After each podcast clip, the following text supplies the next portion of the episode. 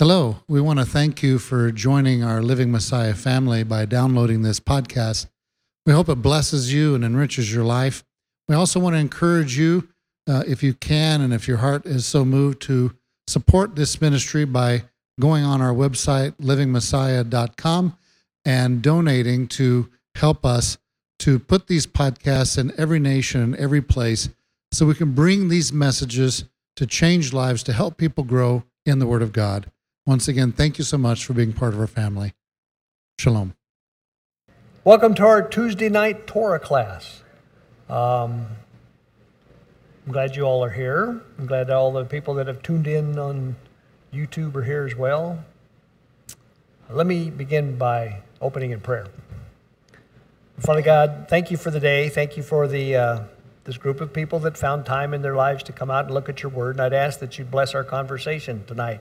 I know you have things for us to learn, um, and I just just ask that you'd smile on us and help us to gain some new insight into you and into how you'd like us to behave and to how much you love us.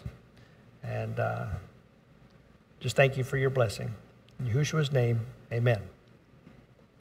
I wanted to start by saying that last week I got a, we got a, an email from a, uh, from Chet in South Dakota.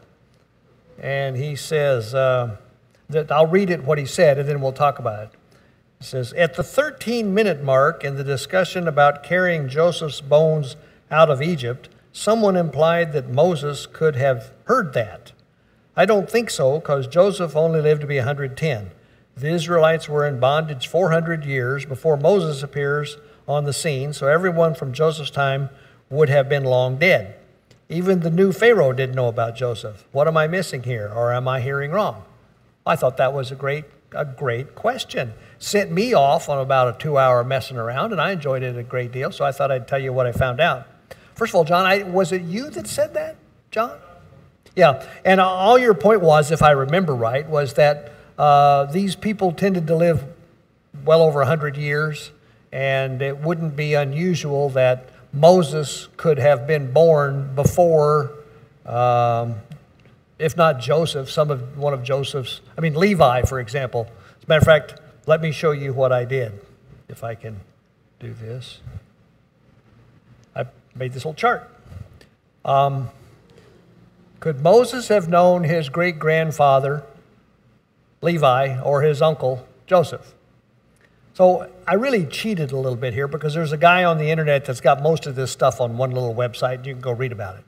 But the, uh, the thing on the bottom, which you can pretty much barely read, um, his question, the question he was trying to answer is how, you know, it, uh, when God was giving Abraham his promise, promise, he says, Your offspring will live 400 years in a country or a land not their own, and then they will come back and, and I will give them this land. Um, it's hard to get the 400 years um, from the day they went into Egypt until the day they came out of Egypt. And so his argument is that the 400 years is really was meant from um, the, what he calls time zero here was the birth of Ishmael. He says Ishmael was Abraham's first offspring, and he he believes he's shown a, uh, that there's 400 years between when Ishmael was born and when they when the Israelites crossed the Jordan River after Moses has died. But that was good enough for me because he had a lot of really good information there, and I could go on and, and kind of figure out what went on. And so I was able to, you could figure most of this stuff out. And the guy's article really uh, backed it up very, very well. Um, so you can easily find out, for example, that Jacob lived 148 years. And it says in the Torah portion just a couple of weeks ago that Levi lived 137 years, Kohath lived 133 years, and Amram lived 137 years. And then we'll know by the time we get to end of Deuteronomy that Moses lives 120 years. So that's not all that hard.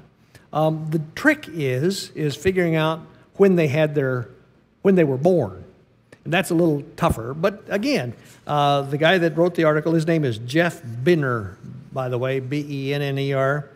Um, there are certain things that you can tie down pretty hard, pretty tightly. Like, um, we know the birth of Jacob. We can figure that out pretty easily. Um, we know how old Jacob was when he had Joseph. Jacob was 91 when he had Joseph. And the way you figure that is, um, let me see here. Joseph was 30. Oh, that's not, okay, let me back up. I'm getting ahead of myself here.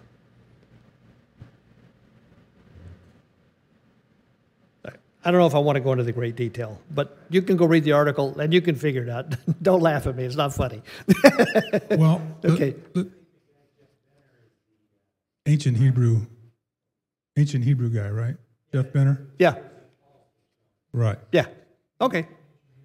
Well, okay. So maybe Joseph died a little younger than the than the young ones, but Levi was born was alive, still alive when Yep. Moses was born. Yep, yep. That's my this this line here, for example, is when Israel. The dotted line is when Israel entered Egypt, and uh, over here is when Israel enters the land of of Israel. No, but Chet brought up the question. He couldn't figure out how is it possible that Moses could have been alive when he heard about Joseph's bones. Yeah, You know that he told people to deal with his bones when he died. yeah, Well, I Darn- mean, darn pretty darn close. close. And- Yeah, and yeah. His his uncle or his great grandfather, or maybe it's great great grandfather, Levi was alive. yeah. That's what I was going to say. It's very likely that Moses. said, well, I don't know. It's very likely, but it's certainly possible that Moses, as a young boy, met his great great grandfather Levi. I, I what I like about this is when when we come to Exodus 26 and it talks about the sin of the will, will be upon the children if, for those who hate me upon the third and the fourth generation. Mm-hmm. Well, I don't know because that's Moses has got that funny tree uh, family tree where he skips a generation. It's Yes. it's three there if you start from Levi Yep. one two. He's Levi, Kohath, Amram, and I guess Moses. he would be the fourth one then. yeah. But if you go another way, it may be one less or more, one more. I can't remember. Well, but that, that's because of his mother. right. yeah. His mother was his aunt or something. Not, but anyway, I, what I wanted to say was all the stuff that, that leads to this graph is scripture. I mean, it's all scriptural with two exceptions. And those two exceptions were um, when was the birth of Amram and when was the birth of Moses. And you don't really have those, but the guy makes the assumption that an average generation was about 40 years. So typically they had their kids when they're about 40. So that makes that a little bit off. But the point is, is it's not like way off. You know, there's, uh, I don't know, it's just good to think about. John. So people, people, I think get confused because it sounds like they were in Egypt for 400 years, and that's Yes. just not true. They Yeah. were only in there maybe half the time, a little Yes. more than half. Yeah, that's It's right. the 400 starts way back in Genesis 15. Yeah. I thought it was very interesting. It's it's fun to be able to do this sometimes, and you know, uh, a lot of times, God's really the interesting the way He does stuff. I mean, the first time I remember reading through some of this stuff where so and so begat so and so, and so and so begat so and so, and then he lived 13 years, and then he had one son, and he and then he, you know he died, and all that stuff, all that there, it's there for a reason, and it allows you to do this. It allows you to sit there and map this out and see where these people lived, or, or how long they lived, and who was doing what to whom. Anyway, I just wanted that uh, Chet would get the benefit of our discussion. So there, thank you very much. Now then, back to the task at hand tonight.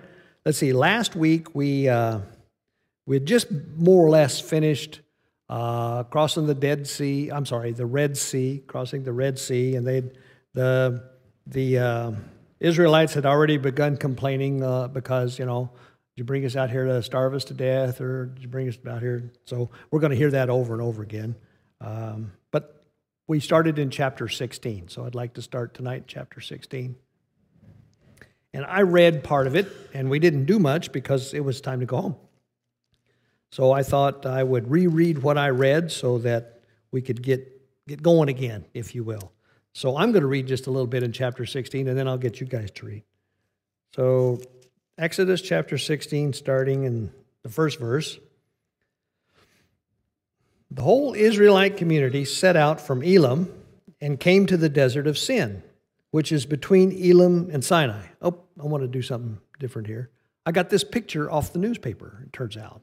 This is um, a satellite photograph of uh, satellite picture, whatever you want to call it, of the area that we're talking about.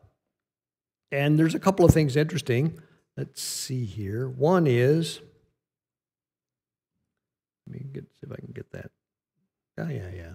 One is it's really interesting that you can see where stuff grows in Egypt. I mean, it's this big green line with this huge green delta down here. So the stuff grows in Egypt along the Nile River, obviously. And then Goshen would have been over in here.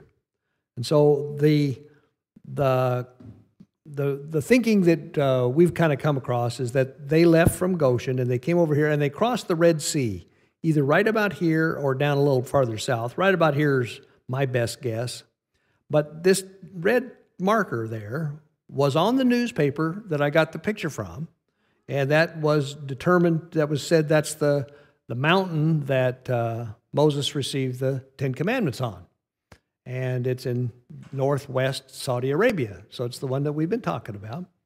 And it said that uh, Saudi Arabia has plans to knock down that mountain and do all kinds of stuff all around there because they're going to build this big, huge mega city to, you know, try to compete with uh, the stuff in the, where is it, the United Arab Emirates and some of those things, Dubai, some of those, yeah.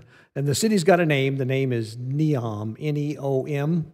So if you want to go look about Neom, you can go do that. But anyway, I wanted you to see that picture because I thought it's kind of good.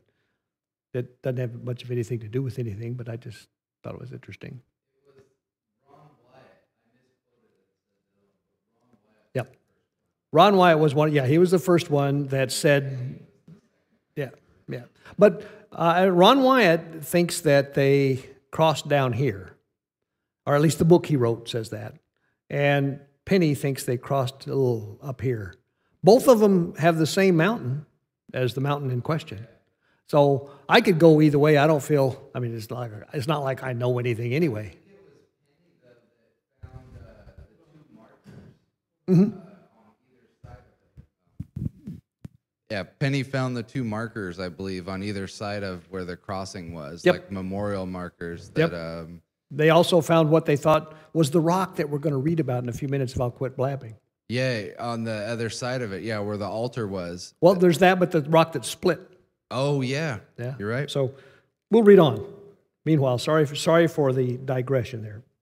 Let's go back to chapter 16. I'll start again. The whole Israelite community set out from Elim and came to the desert of Sin, which is between Elim and Sinai, on the 15th day of the second month after they had come out of Egypt. In the desert, the whole community grumbled against Moses and Aaron. The Israelites said to them, If only we had died by Yahweh's hand in Egypt. There we sat around pots of meat and ate all the food we wanted, but you brought us out into this desert to starve this entire assembly to death. Then Yahweh said to Moses, I will rain down bread from heaven for you. The people are, are to go out each day and gather enough for that day. In this way, I will test them and see whether they will follow my instructions. On the sixth day, they are to gather what they bring in, uh, and that is to be twice as much as they gather on the other days. So Moses and Aaron said to all the Israelites, In the evening you will know that it was Yahweh who brought you out of Egypt, and in the morning you will see the glory of Yahweh, because he has heard your grumbling against him. Who are we that you should grumble against us? So Moses also said, You will know that it was Yahweh when he gives you meat to eat in the evening and all the bread you want in the morning, because he has heard your grumbling against him. Who are we? You are not grumbling against us, you're grumbling against Yahweh. Then Moses told Aaron, Say to the entire Israelite community, Come before Yahweh, for he has heard your grumbling. And while Aaron was speaking to the whole Israelite community, they looked toward the desert, and there was the glory of Yahweh appearing in a cloud. Okay, so a couple things. When did this happen? It says back at the beginning there, um, the first verse on the 15th day of the second month after they'd come out of Egypt. So they'd been on the road for a month, essentially, is when this happened, right? And then whenever they started getting hungry, who did they complain to? Moses. Moses, and when, he, when that paragraph he says, uh, um, down in verse 7, the end of verse 7, he says, To the people, this is Moses saying, or maybe it's both Moses and Aaron, who are we that you should grumble against us? In other words, don't gripe at us. And uh, it's not us you're griping at, it's God, basically, is what they're saying. And several times it has been brought up that, uh, you know, these, these people were slaves. They were used to be told, you know, sit over there and do this and go over there and eat your lunch and go over there and do this and they didn't they weren't used to having the ability to kind of think for themselves and, and make decisions and so i suppose this really does it does two things it gives you the idea that this is where they started out and they had a long ways to go not necessarily physically although they had that too but emotionally psychologically spiritually however else you want to look at it. they had a long ways to go so let me see what else I want to say about that. Anyway, you'll notice that God wasn't particularly upset with them this time. Yeah, John.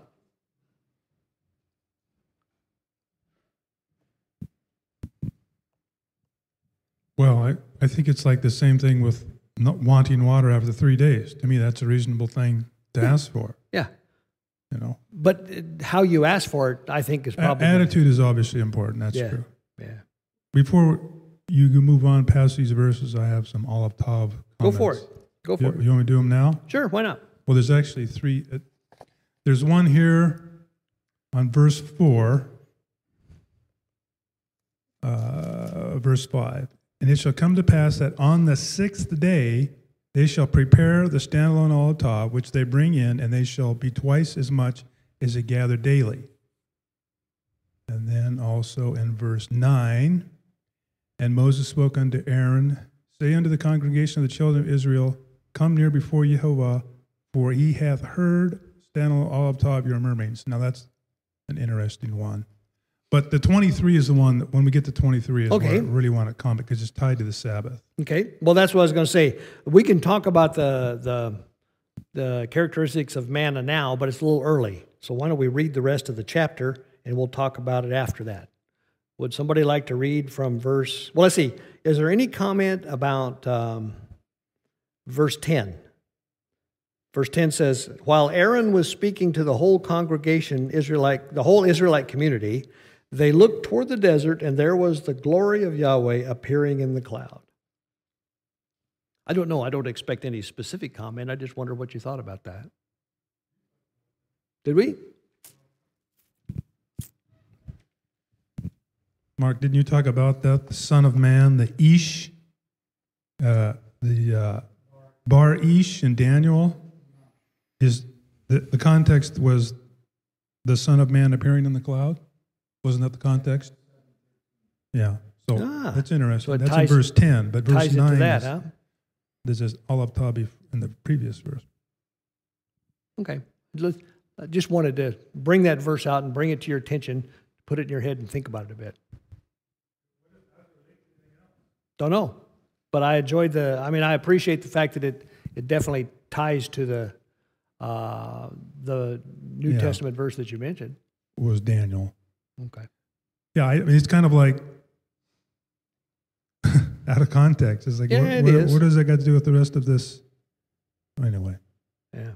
I I think this whole thing of the Israelites getting used to God and understanding how He's going to be a part of their lives for the next few years, if you will, is and what they've got to learn. It's just beginning to dawn on them. I don't know. Did you have something, Margaret, or no?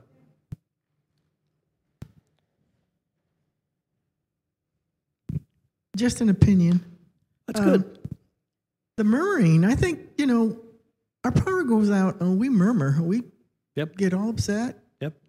anytime there's just a little inconvenience. And these people around the desert in that dry, Yep. dry desert with nothing, they're hauling around their children, they're hauling around Everything. all the all Yeah. their um, livestock. Yeah. and stuff. And, and I don't know how you carry all your stuff to make bread and Yeah. food and things like that and, and, and be on the move every day. Well, and then And have then, and then be, be going hungry. well, yeah. I was going to say, and then not murmur Right. something. Yeah. And, um, Yeah. well, uh, the word, I just looked it up, um, is loon. it's kind of What's the word? loon, L, it's a lamed yod noon. Okay. for, for murmuring and, Yeah. the, and the word is like it appears here a bunch of times Yeah.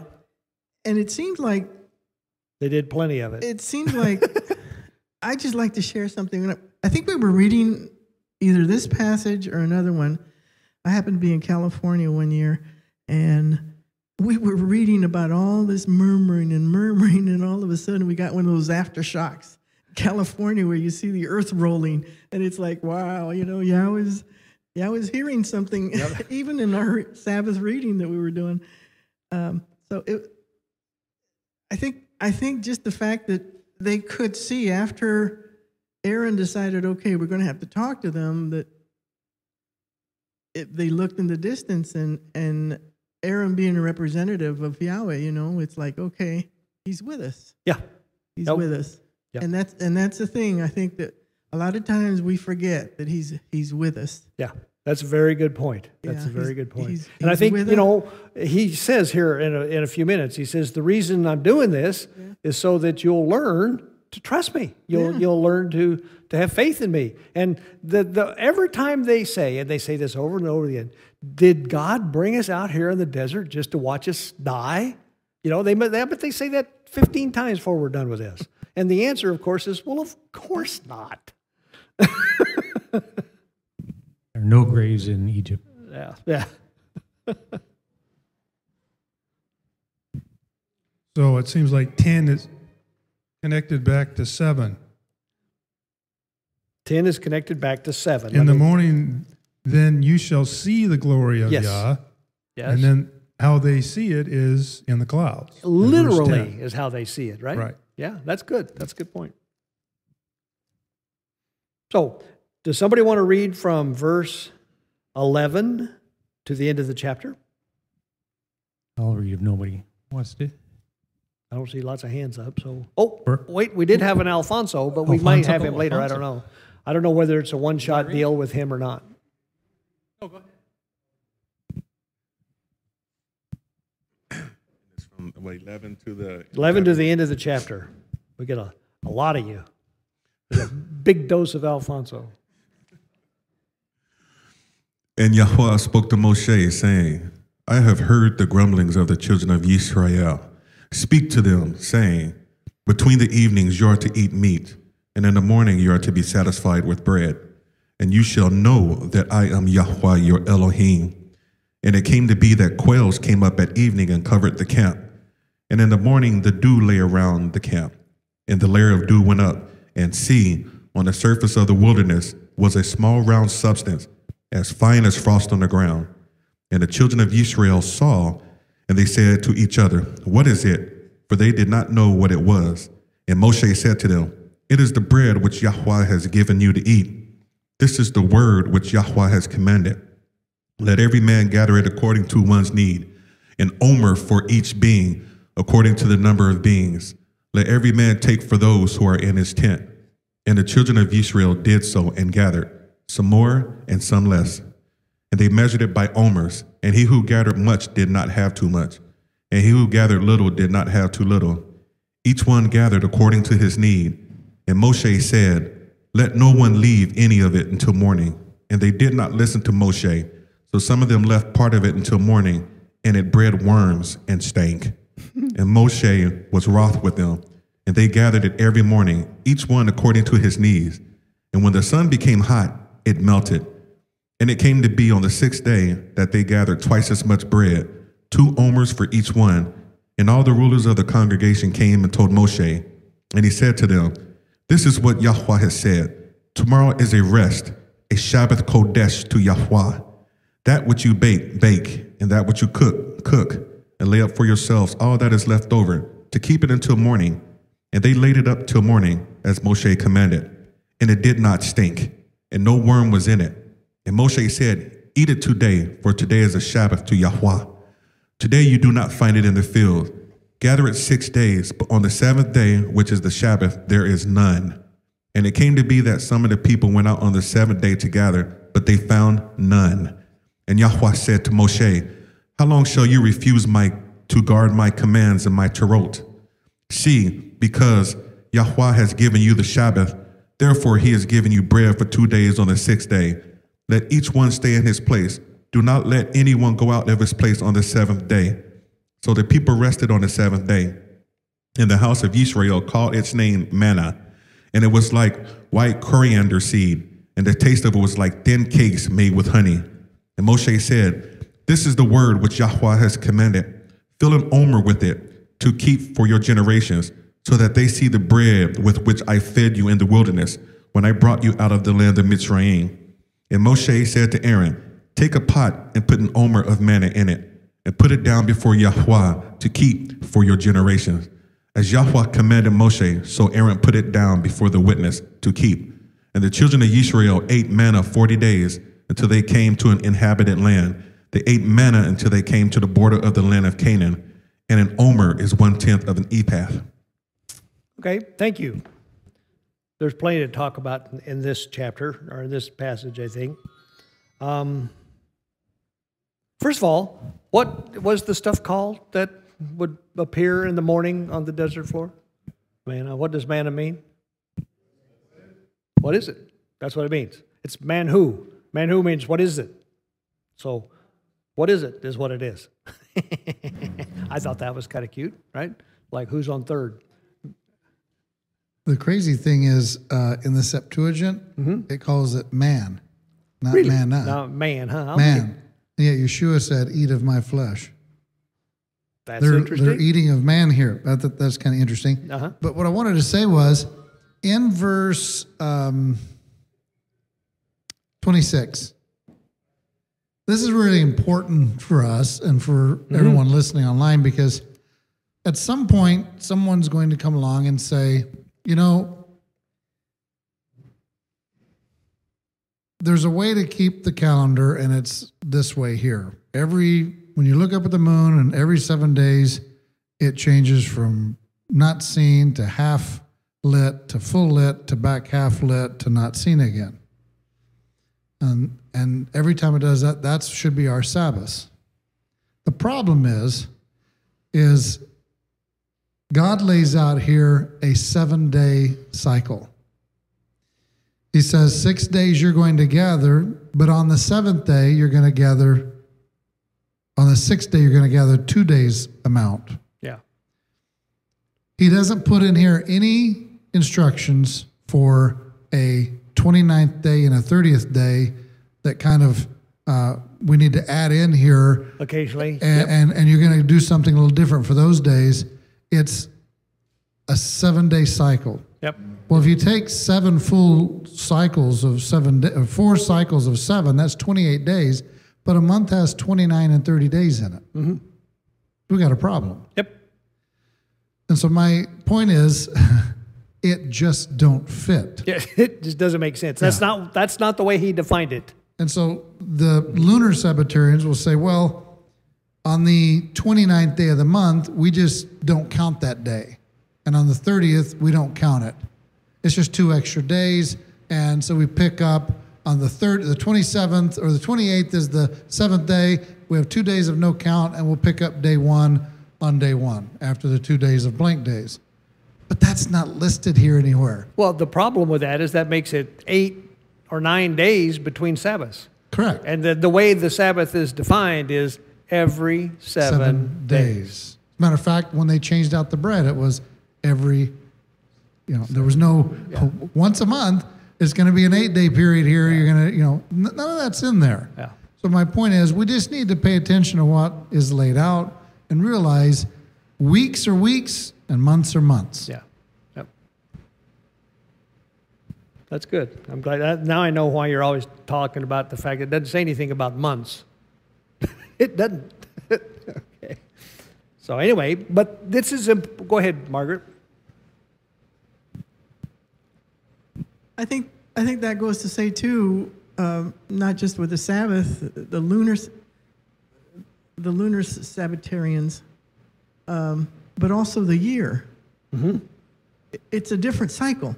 It's a different cycle, and Yahweh uses a different cycle, but Yeah. yet those cycles, which Yahweh instituted, and I think a lot of the native people knew about the cycles when they do the. Uh, I think it's called Chaco Canyon. Yeah, over in- yeah, yeah. over in uh, Sure. Um, Colorado, Utah, somewhere. Stonehenge, lots of places like that. Yeah. Where that, you know, that that plays out, and everything's in alignment according to that. Yeah. And even uh, what we saw on Sunday, the blood moons, and then what we saw during the four blood moons and the eclipse that took place. Yep. Those are Yahweh cycles. Those are, that's right. That's Those are right. Yahweh cycles, and you can't you can't just have some pope declare this is this is what it is. That's right. Or some uh, well, and, and even better yet, yeah. you can't change them. yeah Yeah. yeah. Well, you can change them, but it's it's silly. Yeah. Well, yeah. Yeah. The uh, I've always, as a mathematician, it's always bugged me that you don't have exactly 28 days in a month and you don't have exactly 12 months in a year, but you Yes. don't. That's And- right. And I, So- I often think that that happened whenever uh, uh, at the end of the flood, when it, you know, I, I think the flood was a pretty cataclysmic event, needless to say. And God had to kind of mess around with the axis a little bit and for slow things down. And so things got off a little. So to tag on to what Margaret said, so you can't. You, the year cycle has its own way of measuring and counting. Yep. The month cycle has its own, and the week cycle has its own. Yeah. So you can't try to calculate a year with 12 months, and you can't try to calculate a month with 28 days. four four weeks. Yeah. Mm-hmm. It just doesn't work. And so we have to realize they're different calculations and different measurements. Yeah, and God is clearly free to do whatever He wishes. Well, uh, and this, of course, depending upon which uh, cosmology you go with, but in the uh, on day four, it says the sun is going to rule the day and the moon is going to rule the night. So clearly, both uh, sun and moon have a Role. purpose yep. purpose behind it and a way to um, measure that time. So, um, yeah, it's uh, goes back to that same. Yeah. Uh, here, here. As a matter of fact, they, and he even says in that same verse that that's what they're there for. They're there to keep track of his calendar. And we can keep track of the important appointments that he has for. Notice he doesn't say that the sun is keeping track of all four cycles. No, he says each one, they keep track of days, Yep. months, and years. So he's mentioning three different cycles of time there. He's not Yep. saying that one is doing them all. That sun, the moon, and the stars are doing the calculation. Yep. Yep. That's a good point. Boy, I like these little rabbit trails. Anyway, one of the things that we were talking about, though, the whole point of this is that this establishes very completely the Shabbat, right? The Shabbat is every seven days, the seventh day. And tell me about the training program he's got here. I mean, this is a great training program, right? Because they will have a reminder of the Shabbat every seven days. And that'll be the day that there's no manna, right? So you, you better get used to Erev Shabbat, the day before Shabbat, so that you collect enough, otherwise you won't have anything to eat on Shabbat, right? Um, and that's important because the Shabbat has probably been the most obvious outward sign of the of his covenant people throughout their whole history. I mean, I'm sure they haven't always been able to observe the Shabbat. I'm sure they haven't always observed it the way he would have liked to have it observed. But the point is, is that's who they were. They were the people that observed the seventh day as a day set apart to him. So, uh, what, other than keeping track of the Shabbat or, or reinforcing the Shabbat, what else does this manna thing do? John? Well, the thing that kind of rang to, rang to me is, uh, it- you know, when Yeshua says, "Man will not live by bread alone." That's kind of how I Mhm. weird connection, but I don't know. No, that's coming, by the way, but Oh, that's okay. okay. No, that's fine. Um, we didn't So read what it. is your what is your uh, well, I just what there's a other double what other portion. thing what other purpose does manna have other than reinforcing Shabbat? well? There's a double portion on Erev Shabbat, Yeah, that reinforces Shabbat. right? And um, you, you're not supposed to. It's supposed to be used up for that for Shabbat. You're not supposed to hoard it. Yeah, well, that was the one I was really getting at. And, and what it is essentially is this you can't, right? If you'd like to work and get three or four days worth of manna ahead of time so you can goof off, you can't. It won't work because the extra you gather goes rotten. I think that's really great, especially the fact that it goes rotten on those six days, but not on the seventh one. Um, and so, what's the point? What's he trying to teach?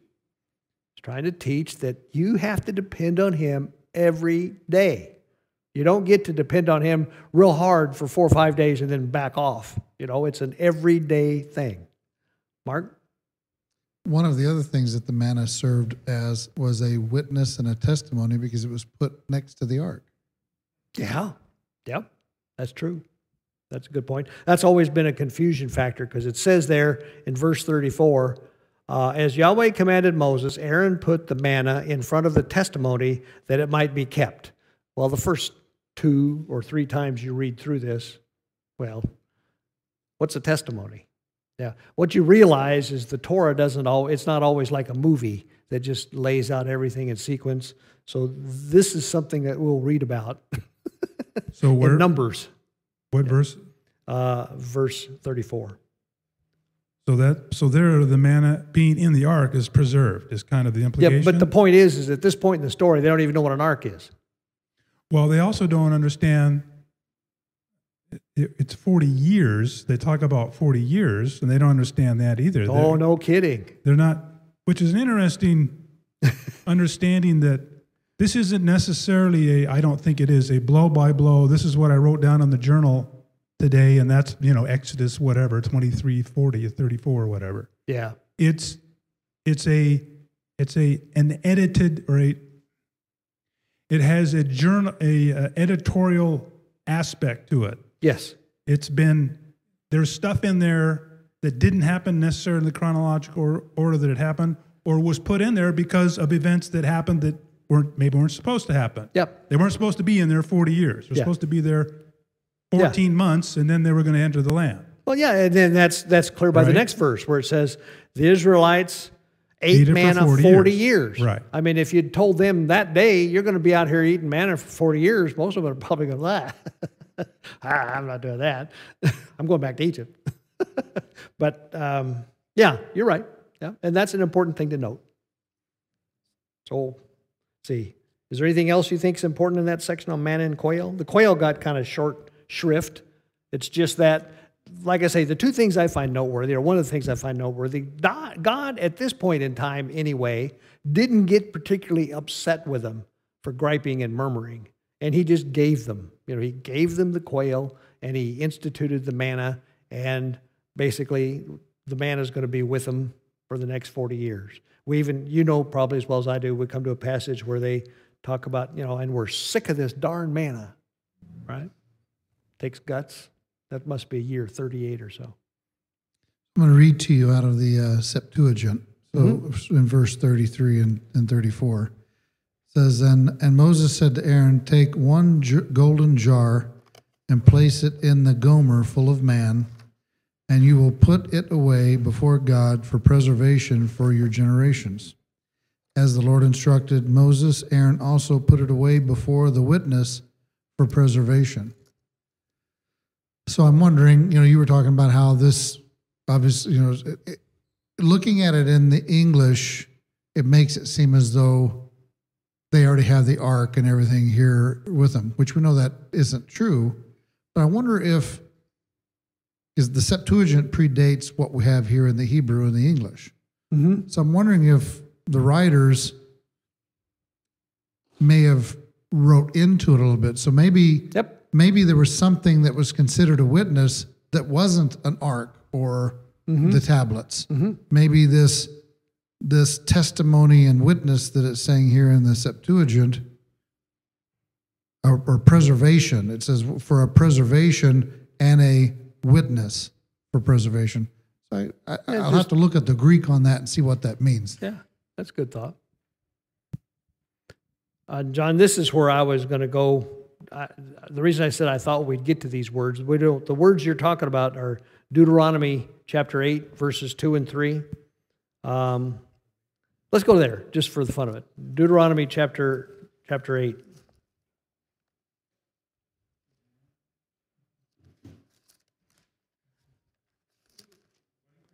No, two and three. Deuteronomy 8, 2 and 3 says, Remember, this is Moses talking um, to the Israelites. Remember how Yahweh your God led you all the way in the desert these 40 years to humble you and to test you in order to know what was in your heart, whether or not you would keep his commands. He humbled you, causing you to hunger, and then feeding you with manna, which neither you nor your fathers had known, to teach you that man does not live on bread alone, but on every word that comes from the mouth of Yahweh. So, therefore, Therefore, you can't stockpile bread and ignore God. You, you're, there's a dependency on Him. He's it. your welfare provider, and part of that is bread and water. They were complaining about water before. Now they've got bread, yep. and that's what you get in prison is bread and water. And when they were there for 40 years, they got prison food. What does that does that that phrase, of course, should bring uh, bring to mind some other situation in Scripture? Man does not live by bread alone, but by every word that comes from the mouth. What? Yeah, the amount of the amount of transfiguration when. Uh, no, I'm sorry, not the Mount of Transfiguration. Whenever he was tempted, the 40 days he was fasting and tempted by uh, the tempter. That was right after his baptism. Okay, let's see. What else do I want to say about there? And I think I'm about done. Yes. So, people want to follow along. Uh, it's article number 695 on my website, if you're interested. Okay. Uh, so, let's see. Let me just kind of read through it here. It's not very long. Okay. This article is about Hebraically connecting the dots of Shabbat, Aleph Tav, and Yeshua. For a long time, I have known the idea behind the Tov, but have not fully appreciated it regarding Sabbath, like in the Gospel where it says, "Son of Man is Lord, even of the seventh day, or the Sab- Sabbath day." That's Matthew 12, 8, Mark 2, 28, and Luke 6, 5. And then this uh, Exodus 16:23 is this standalone olive I want to talk about. And he said unto he said unto them, This is what that which Jehovah hath said tomorrow, stand alone standalone Aleph Tav, is the rest of the holy Sabbath. So there it's the Son of Man is even of the Sabbath day. I, there's a clear connection there to me. Yep. And uh, the Hebrew for holy Sabbath is uh, sh- Shabbaton Shabbat Kodesh. So maybe you, you might hear that. Um, by the way, this is the first time, first time this the word Shabbat and Shabbaton are used. Okay. What's the difference between Shabbat and Shabbaton? They have different Strong's numbers. Aha. That's that's a stock answer. Uh, maybe Mark knows. Shabbaton is, uh, I don't know offhand. I'll look it up later. Okay. unless someone else has a comment on it. Article number 695 on the My Hebrew Bible, if you go to that and go to the articles part, type in the number 695. Um, okay. uh, Unto Yehovah, and my footnote here is, is it reasonable, Midrash, to connect the standalone Aleph Tav and the holy Sabbath, which is unto Yehovah, found in Exodus 16, 23, with the Son of Man, standalone Aleph Tav, is Lord even of the seventh day. I, Say it is because of the verses I quoted in the New Testament. Now, if I can just read a little bit in Revelations. Revelations 1 9. I, John, who also am your brother and companion in tribulation and in the kingdom and patience of Yeshua Messiah, was in the isle that is called Patmos for the word of God and for the testimony of Yeshua Messiah. So John the Revelator is a has the testimony of Yeshua as Messiah and keeps the word. This is a key part. Yep. Keeps the word that is the Torah. And then I'll read two more verses. And then in Revelation 1:10, I was in the spirit of the Lord's day. Now I guess what is what do you think of when you think of the Lord's Day? I always kind of had it as a negative thing because I always thought that's what the Catholics try to use this to change the Yeah. I always thought it was like Judgment Day. Well, it could mean that. I always thought it was Shabbat. Myself. Okay, but it's not. It mm-hmm. So everywhere you, you type in Lord's Day and Day of the Lord, because it's reverse. One Yeah. way it's one way and you reverse it. So it's Lord's Day and Day of the Lord. Everywhere you enter it in, it brings up the, the, the day that he comes and judges the world. Okay. It's the final day. It's when he comes to, to, to bring calamity and, and all kinds of. Okay, so it's just one specific it- day. it- and he's witnessing that day in the spirit, watching the calamity take place. okay. Yeah, I mean that was kind of my opinion too, but I can kind of see it. You know, it, it, if it's the day of rest, the last day of the week, like it says in way back in Genesis. No, I know that, but it's also it's His day for us to. What are we supposed to do on the Sabbath? We're supposed to reflect who He is and what we're doing, and that's Right. what I was. That's the connection. But I agree with you. It's generally a judgment day. Like, for example, why did you change the Sabbath from the last day to the first day of the week? Might be one good judgment that you might have to call, be answered to. Uh, hold on, and then, and then it says, "So I was in the spirit of the, on the Lord's day." This is Revelations 1:10, and heard behind me a great voice as of a trumpet, saying, "I am Alpha and Omega." So we know that to be Aleph and Tav Yes. right? Yes. Going back to the verse we'd read in, in the Torah here. The first and the last, and, and what thou seest, write in a book and send it unto the seven churches which are in Asia. And you, okay, and then all that. Yeah. So, um, anyway, that was the connection I got from that Okay. article. One of the things that you picked up on that I always like to talk about is the the fact that John, not so much the Gospel of John, although there's nothing, you know, that's two, but those three epistles and Revelation, it's all over the place about keeping our keeping the testimony and keeping the Torah. Yeah, giving the testimony, witnessing, you know, the a witness to the Messiah, a witness to Yeshua, and keeping the Torah. It's all over there. Yes. I find it humorous. I've always uh, told my family that when you look at this day of the Lord and the Lord's Day, everywhere it appears, several times he says, I'm going to gather the nations and assemble them to pour out my wrath upon them. And you hear the people that, that call Sunday the Lord's Day, they say, Well, we gather on the Lord's Day. They don't realize what they're saying is we're part of the gathering for the day of judgment when he brings them all in amongst the people. Yep. So Yep. yeah, it's kind of a crazy scenario to be uh, uh, being a part of. Yeah. Yeah. So they'll be gathered on the Lord's day. Yes. And, and it may not be that pleasant. Well, just my quick comment is so who's not keeping the, te- who, there's a lot of people who testify that Yeshua is the Messiah, Yeah. but are they keeping the commandment? No. And They're- that's that's the, issue. The antinomians Yes. don't aren't doing what John's telling them to do. That's exactly right. That's why I say it's real clear if you just read John at that face value. He tells you. you got to do them both. Yep. Let's move on. Chapter 17. Uh, would someone like to read chapter 17 from the beginning, just the first, oh, what is it? Seven verses. Someone that doesn't I'll want to read. read much. Okay. Oh. No, if you don't want to read, that's fine. Go ahead. Somebody else want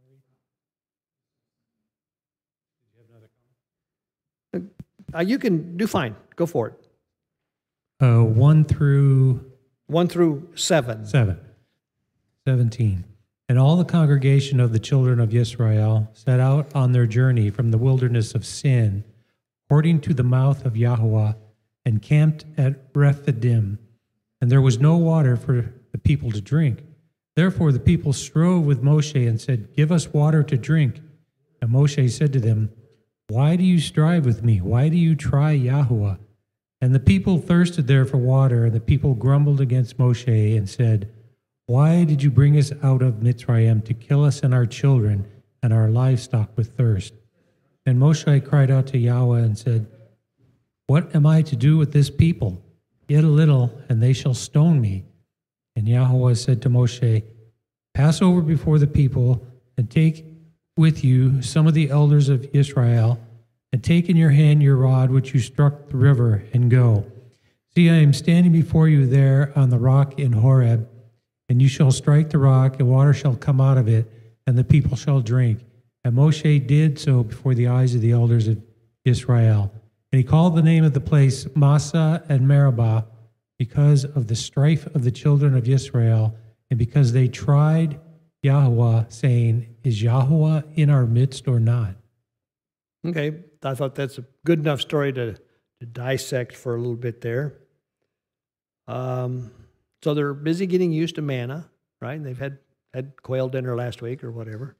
They're run run, you know, moving on down the road here, and they get to a place called Rephidim, and there's no water. So what do they do? Go ahead, Mark. Did you have something? Well, I want to digress just for one moment. Okay. I just ran across it as you started to read. In Exodus 16:4, it says, Then the Lord said to Moses, Behold, I will rain bread from heaven for you and the people shall go out and gather a day's portion every day.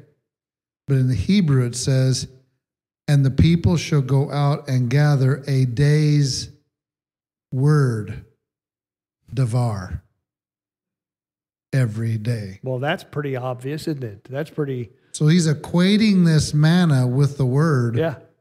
In the Hebrew, it that the Greek calls man. yeah. That's pretty interesting stuff in light of what John said man shall not live by bread alone, but by every davar Yeah. that comes out of his mouth. Well, that's a that's a pretty obvious direction of the the word of God being bread. Yeah. What he's yeah. That's true. Okay, so back to back to uh, the place in the desert here. Um, what did the people do when they got thirsty? To whom? Moses, right? They, they still don't get this, right? They complained to Moses about it. And, uh, and what does Moses say? He says, Why are you quarreling with me? Right? He says, Why do you put God to the test? What is, you know, it's, he's trying to, what, well, you can kind of see what he's trying to do. He's trying to get them to realize that the fact that they have no water is not something that Moses can magically fix. It's something, you know, it, as, as we've said before, God knows you need water. He knew they needed water, and he was trying to teach them. Uh, I, what, would, what would have been the correct response, do you think? What should they have done? Rather than go to Moses and quarrel and gripe and beg.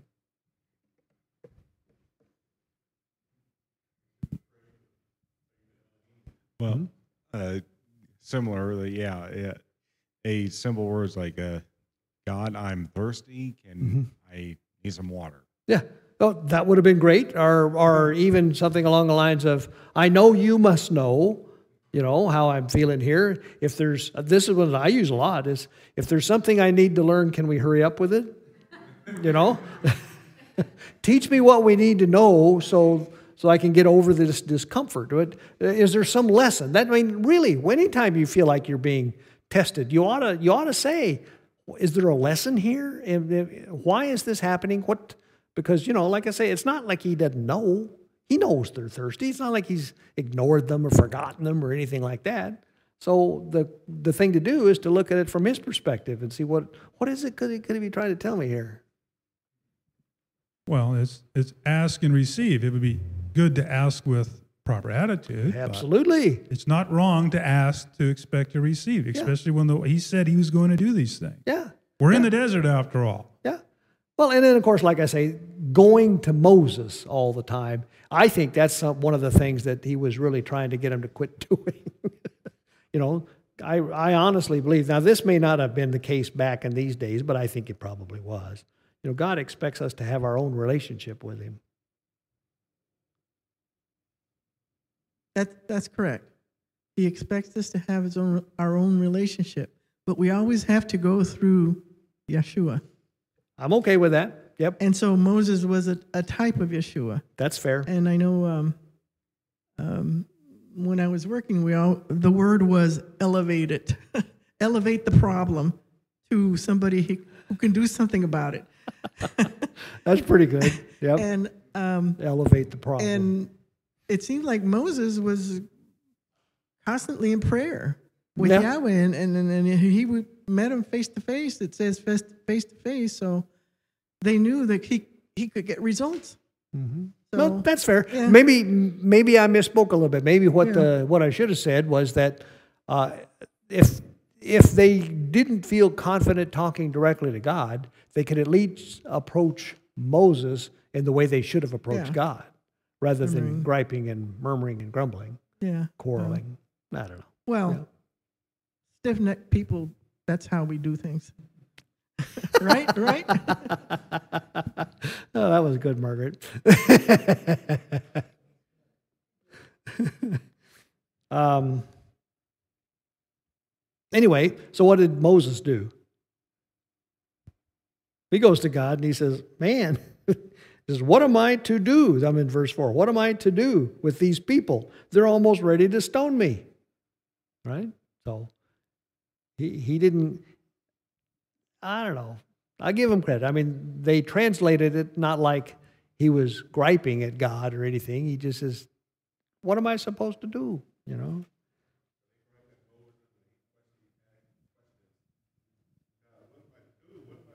Yep. So, what did, uh, what,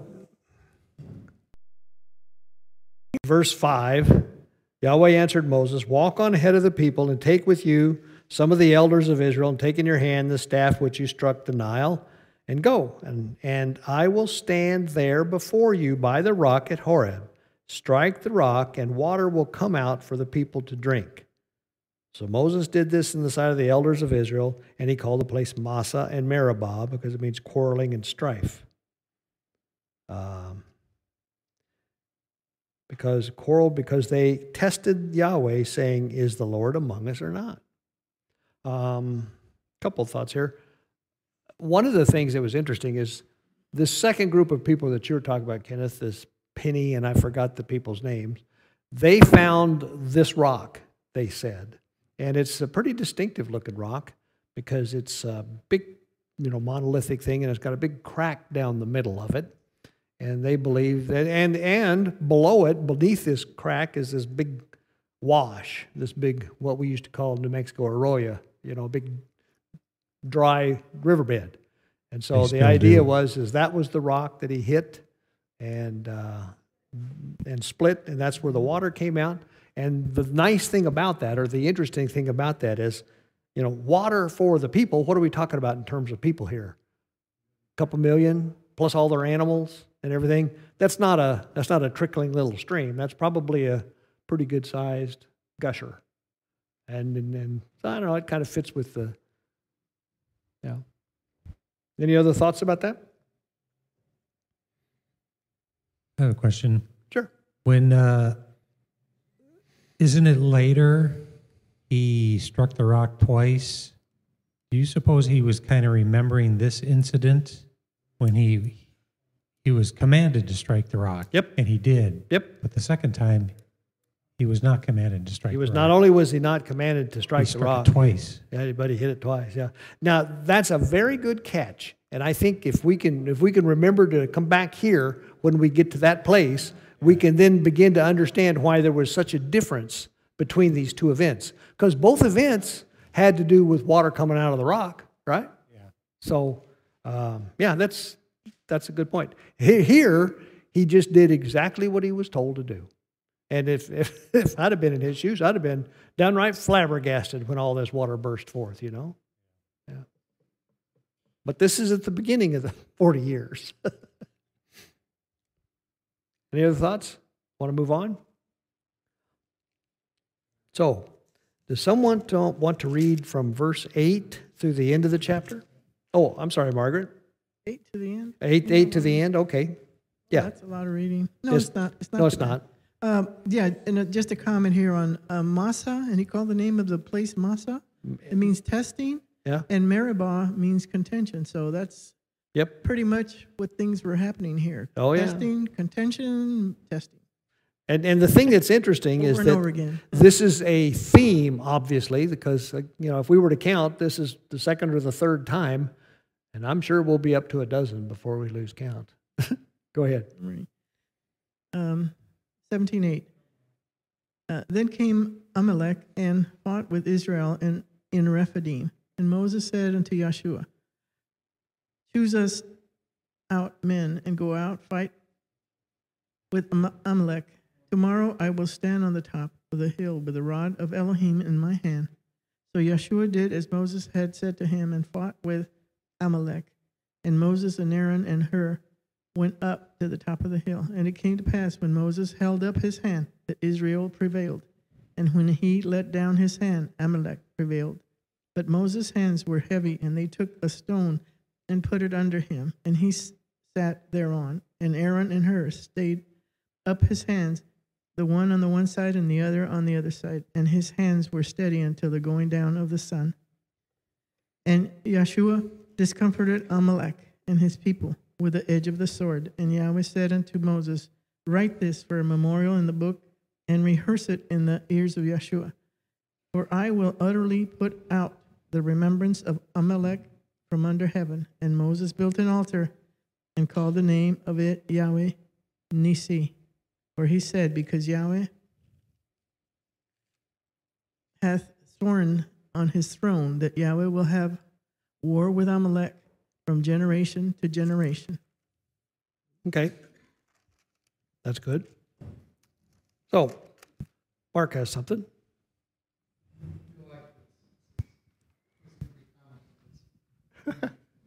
okay. What is the uh, Greek name for Jesus? Yeshua? No, no. Iesus. Iesus. So I'm going to read to you verse 9 in the Septuagint, uh, the English Septuagint.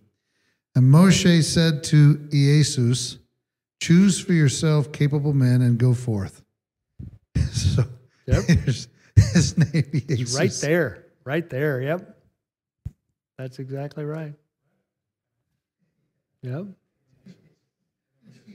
Yeah. Yep. It's the same name. Yeah. Joshua and Jesus are the same word in Hebrew. Exact and, and Greek. Yeah. You'd, you'd think if they transliterated it, they would have transliterated it to Joshua. You'd think. Yeah, uh, there's a lot of stuff like that. I- But to give you, I- this is kind of one of these little known facts that I always like to point out. You know why the, the book of James is named James in the King James Bible? Well, the, the King James Bible ought to be the giveaway, right? It was named after King James because that wasn't his name at all. The, the James that wrote the book's name was Yaakov. Yeah, yeah, no kidding. What was his name? Yaakov. Oh, Yaakov. Yaakov, Oh, Jacob. Jacob. Yeah. Um, what I want to know, go ahead, John. Well, so these bad guys Mm-hmm. are are not all dead. They'll be there from generation to generation. Mm-hmm. So we need to be looking for who the Amaleks are. That's a good idea. And That leads into the next thing. Who are who was Amalek? A descendant of Esau. A descendant of Esau. Esau's But not But- all Edomites are Amalekites. All Amalekites are Edomites, but Yeah. not all Edomites are Amalekites. That's a right. key distinction. no, that's a good point. Um, Amalek was a grandson of Esau. Esau had many sons and grandsons, so that's why what he says is true. If you're an Amalekite, you're definitely a descendant of Esau, but a descendant of Esau is not necessarily an oh. Amalekite. Yeah.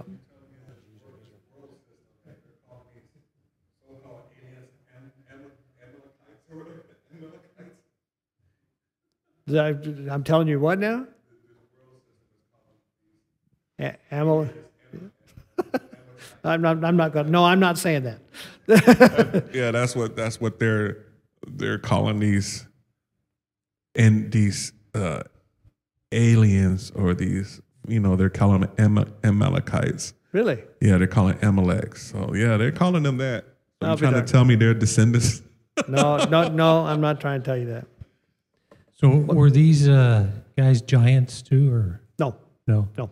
Uh, the Amalekites were basically, they had a couple of characters. They were nomads, they were Bedouins, if you will. Uh, they're, they're, one of the reasons that God hates them is because they would follow along behind the Israelites and they would take the, the weak and the slow and rob them, you know, and steal from them. They, they, they weren't real good at, you know, getting ready for battle and face-to-face confrontations. They would rob people and, uh, you know, they, and, and they were um, pretty much universally hated. You know, they, they, weren't, they weren't good people. So do you suppose that in the same uh, way that we're Israelites by being grafted in, Mm-hmm. um, that a Amalekite is kind of like a uh, grafted in scoundrel or Eh, guy out of- Perhaps. you know, like back in the old west when they had uh, banditos and stuff like that. yeah. they just robbed people and They just, yeah. Well, that, certainly that was just the. generally not good people. Yeah, that I mean that was certainly the the type of the Amalekite. I don't know, you know, I I, I don't know how far you could go with stuff like that, but um, they seem to be I'm just pretty. saying, is it a? It's like a type of person. Yes, it is. Yes, and you can use it for that. Al- Although there's some interesting things about Amalekites. Does anybody know of any other famous Amalekites? I was just going to say there was one that uh, confronted David and said that he saw Saul get killed. I'm thinking I'm saying it correctly. Mm-hmm. And then he witnesses, and I'm an Amalekite. And then David kills him. Well, yeah. It's like, in that case, it's okay to kill the messenger Yep. because he admitted that he was an Amalekite. Yep. Yeah. Is that what you're, is that the, No, no, that's that's fine though. Uh, and I might be wrong as I sit here and think about some of these things. But was in that case, uh, that guy didn't actually kill Saul. He just took credit for it. I think that's what you're referring to. Yeah. Yeah. Anyway, you got Uh, I'll, I'll, I'll leave that as, a, as an exercise for the more studious of the bunch. The, the guy I'm thinking of was Agag. Agag. Agag was the uh, leader of a group of people that Saul, when King Saul was, uh, uh, you know, king of Israel, and God told Saul, go wipe those people out. I want everyone dead and all their animals killed. Get them completely, obliterate them. And I'm pretty sure they were Amalekites. And Saul left a few, principally the king Agag. So that was uh, that that was that was one of the things. I'm, I'm pretty sure I'm right about that. You can go check me on it. Yep, and that's what I was going to say. Haman right? was an They shall begin in Esther. yeah. So I guess my point is, is the Amalekites haven't been completely obliterated yet, and they show their. I mean, you could even, have you ever? Well, never mind. The Amalekite is a type. You're right, but they remain. I'll just leave it at that. Anyway, so anything interesting about the the way the Amalekites were defeated by Joshua? Yeah, yeah. Moses sat there or stood there with his arm uplifted, and, and you get the impression that this battle is going on down below. And when his arm would get tired, the battle would go one way, and when they'd raise it back up, and the battle would go another way. And so, uh, who helped? Who held up his arms when they got tired? His arm. Joshua and No, Hur. Joshua led the battle. Aaron and Hur. Uh, okay, for, for extra credit, who's Hur? But go ahead and, Mark, what do you have? I just wanted to add, I don't know, I, I was looking at something, so I may have missed it if you talked about it. The Septuagint says that it was the rod that he held up, not just his hands. So I find that very interesting that from the Septuagint's point of view, which is, of course, an older version, it's claiming that they're getting their strength from the rod that he's holding up. Not oh. just his hands alone. Okay, It's the rod in his hands that they're Okay. trying to keep up. okay, that's fine. That's fine. That, that's all right. Yeah. Good point. So, anybody know who Hur is?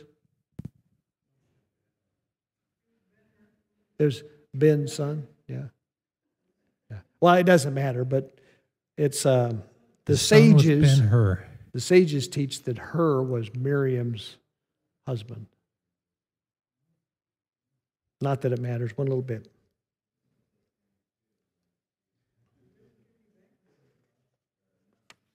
Hmm?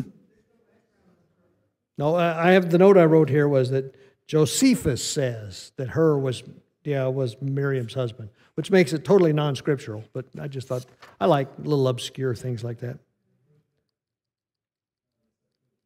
Oh, I have some some of these, uh, you know, thought questions. So manna is often considered to be a metaphor for the Word of God. So I'd like to see how many parallels you can draw between the properties of God's Word and the properties of manna. Let's do that for a minute. But you can answer your questions. Ask your. Go ahead. Sweet like honey. That's good. That's good. John, I'm sure will follow suit here. Well, as the mark says, it explicitly says it. The man of the Okay, bread, fine. I'll buy the that. davar. the Devar.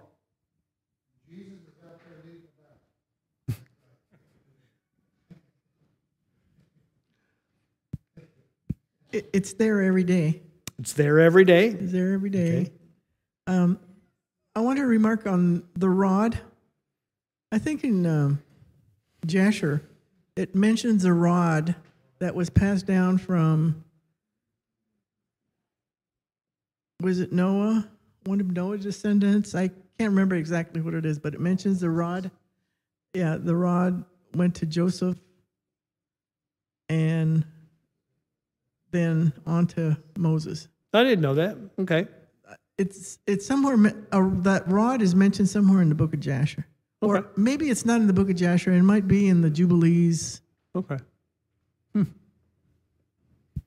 Any any other parallels between manna and the Word of God? Yeah. Uh, they have seeds. That's interesting. I'm not sure I understand about the seeds of manna, but I can. Well, it says it's it has seeds, right? The word when you spread the word. Well, the Word seed. does. I was just wondering if manna did. I think so. Corianders. Yeah, yeah, Coriander. yeah. You win. You win. Great, great. That's great. Yep. Yep. You win nothing. Nothing. okay, so I have some other ones here. Let's see. Both of them were a gift from God. See. Both of them are supernaturally provided. How about had to be gathered daily? Eh, maybe.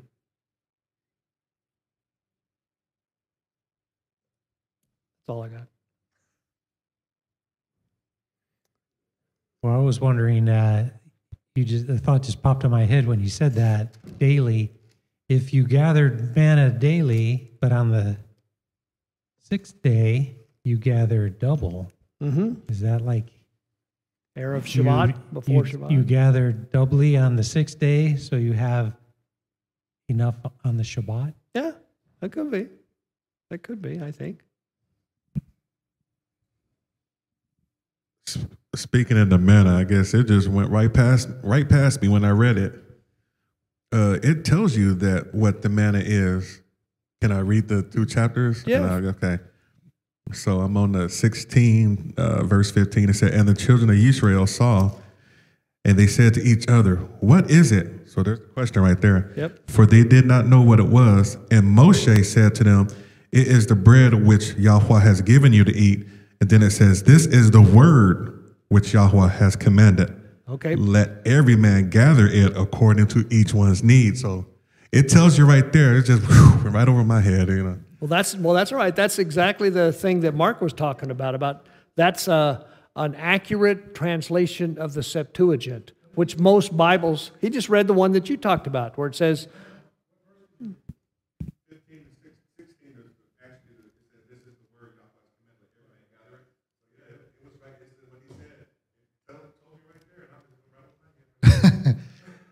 So you asked about other instances of this, you know, putting the, putting together the Word of God here in some of the text. I just stumbled across another thing I've never seen before. What's that? We're, we're learning all kinds of new stuff That's today. That's the way it is. That's the way it's So, supposed to v- be. verse 13, so I'm going to read it to you in the English. Uh, so it says, So Joshua overwhelmed Amalek and his people with the edge of the sword. I'm going to add a little bit to Joshua's name since we know that Joshua's name is Yehoshua, Yep. and the short version of Yehoshua is Yeshua. Yep.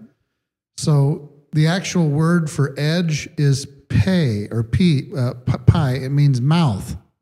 Okay. Now that's interesting because I'm going to read it this way. So Yeshua overwhelmed Amalek and his people with the mouth of the sword. What does it says comes out of his mouth? The sword. Yeah. Yeah. Yep.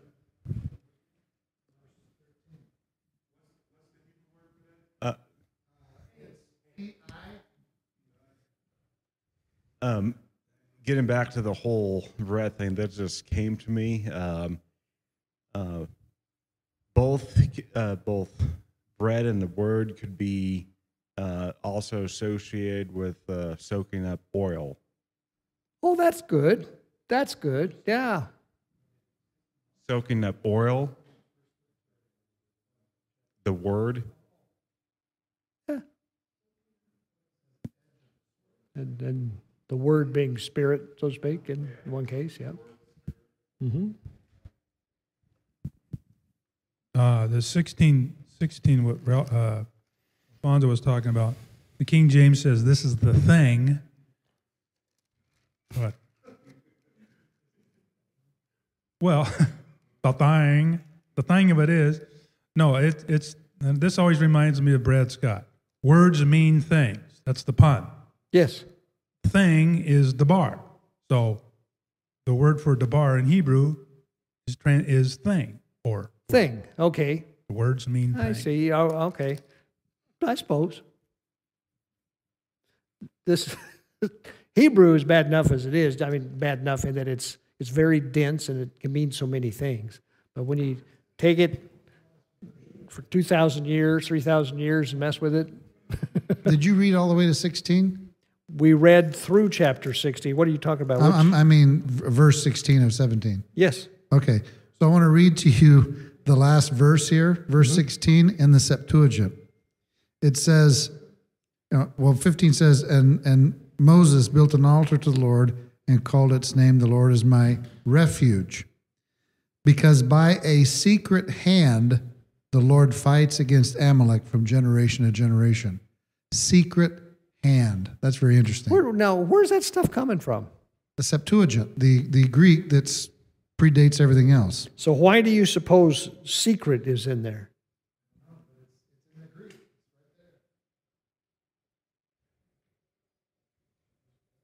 And the, the way that was usually translated is the Lord is my banner, right? Refuge. Hmm. Interesting. I think we should read a little bit more before we go home.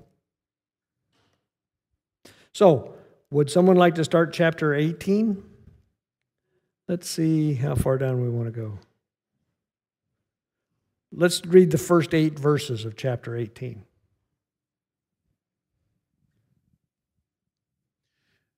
And Yethro, the Kohen of Midian, Moshe's father in law, heard of all that Elohim had done for Moshe and for Yisrael, his people, that Yahweh had brought Yisrael out of Mitzrayim. And Yethro, Moshe's father in law, took Sephora, the wife of Moshe, after he had sent her back, and her two sons, of whom the name of one of them was Gershom, for he said, I have been a short, short sojourner in a foreign land. And the name of the other was Eleazar, for he said, The Elohim of my father was my help, and delivered me from the sword of Pharaoh. Yethro, Moshe's father in law, came with his sons and his wife to Moshe in the wilderness, where he was encamped at the mountain of Elohim. And he said he had said to Moshe, I, your father in law Yethro, am coming to you with your wife and her two sons with her. And Moshe went out to meet his father in law and bowed down and kissed him. And they asked each other about their welfare, and they went into the tent. And Moshe told his father in law all that Yahweh had done to Pharaoh and to the Mitzrites for Yisrael's sake, all the hardship that had come upon them on the way, and how Yahweh had delivered them. Okay. Let's talk about that for a few minutes. So, you remember, mine says Jethro. Yitro is the Hebrew Yitro. Yitro. So, tell me about Yitro. You remember who was Yitro?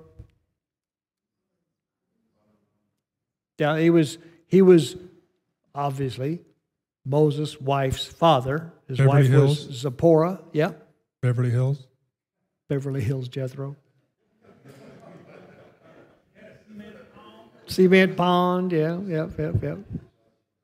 So, um, how does uh, how does the word describe Jethro? What is what is his, you know, what do they talk to him? What uh, what is he? Uh, a priest of Midian, right? So, who was Midian? Was he a son of Abraham? Very good. From- He was a son of Abraham by Keturah. Keturah, yeah. Yeah. We run into these guys later on. The Midianites? Bad news bears, these guys. Yeah, yeah. Well, yes. Yes, that's right. Um, so, do you remember after, uh, you know, we had, uh, it's funny how the Bible does this because it tells you the important critical parts and the other stuff it just kind of, you know. So, Sarah died after, after, shortly after Isaac tried, or, you know, went up to sacrifice Isaac. Uh, Abraham went up to sacrifice Isaac. It talks about the death of Sarah. Now, um, after Sarah died, Abraham lived a number of years and he married another wife, Keturah. Um, and he had several sons by Keturah. And do you remember what he did with these sons specifically? That's right. He, he gave them inheritances, gave them money, and said, Go. You know, don't stay here because this land is going to be Isaac's. This land belongs, God has said it belongs to Isaac. And so Midian was one of Abraham's sons by Keturah. And the reason I think that's important is because, you know, it, it was kind of a, a revelation to me when I realized that these guys, these people, lived in a, you know, I've called it a pantheistic society. They've lived in a place where there are many gods.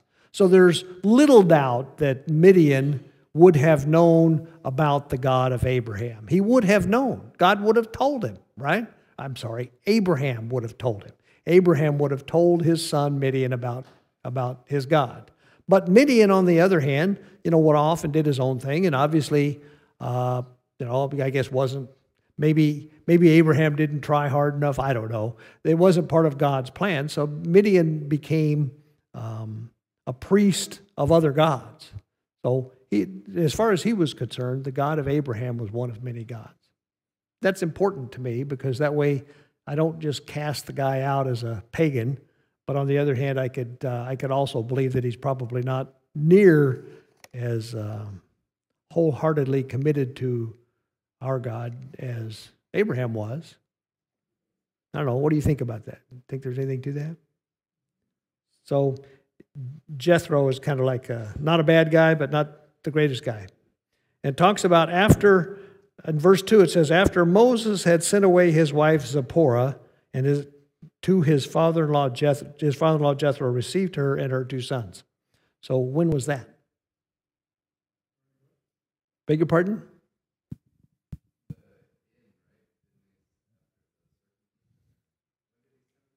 No, the, this is Moses. Well, okay, I'm sorry. I, I neglected to understand what you're talking about. Like chapter four or something. It's when, describe the situation. Let me have the microphone, see if you can just describe the situation, because I think you're right. Uh, when when Yahweh appeared to him uh, wroth because he hadn't circumcised his sons yet. yep. And so uh, Zipporah flung the, the schmuck at his feet. and Yep. Yep, yep. And said, You're a bridegroom of blood to me. Bridegroom of blood, yep. It was this little passage back in, uh, um, I think it was, oh, it's chapter 4, Exodus 4, verses 24 through 26, where God had met, well, you know, Moses and Zipporah and their two sons were on their way to, to Egypt to uh, free the Israelites. I might add, Moses rather reluctantly. Um, and God approached them and basically says, you know, you need to circumcise your son. Uh, and then he was obviously quite forceful about it. And then obviously, I think obviously, Zipporah wasn't on board with that whole thing. So they, they did it, but then they weren't real, you know, everything wasn't going great between them. So Moses told Zipporah, his wife, why don't you, why don't you and the kids go back and stay with your dad? that's my interpretation of what happened, but I think that's probably what happened. So this is a reunion, right? Moses is now back with uh, a couple million of his closest friends, you know, and, and so he, he comes back and he meets his father-in-law, and father-in-law brings his, his wife and his two boys who he hasn't seen for, how long would it have been, do you suppose, that he hadn't seen him? Just a guess, I don't know. So all the length of the plagues, right? All the length of the plagues and the travel time. Actually, it's probably not more than a couple years, right. probably. I, Go ahead. um, it's interesting they only mentioned Gershom, which I like that name, Gershom. They mentioned Eliezer. Oh, they do? Yep. Well, three it says, and her two sons, which the name of one was Gershon. Yeah, and then it goes on and says, and the other, verse 4, the other was named Eliezer. Okay. So, gotcha. Yeah, right. It's still like Gershom, stranger in a strange land, which is what they were. They Yes. were a stranger in a strange land. Yep. Yep. So, I think Jethro, uh, or Moses, had a good relationship with his father in law. I mean, uh, you remember when, uh, after he saw the burning bush, and he went, went back and and told his father-in-law what he had seen and what he was going to go. Do you, what he was thinking, or what was in front of him? Do you remember what his father-in-law said? He said, "Yeah." He says, "Go. You, you should you should go do this. You know, it's it's really God." Mark. So is uh, the interesting thing about Zipporah having a problem with the circumcision is Jethro has to be circumcised because if all of they came from Abraham, this is point. after the circumcision. Abraham would have circumcised Midian, and he would have been doing the same thing to his sons. Yep. So you wonder where the problem was because Jethro's bearing the same sign that Moses and all the rest of them are. That's a very good point. That's a very good point. Well, it wouldn't be the first time there was disagreements among husbands and wives, huh? You got to admit that whole circumcision thing is a little strange.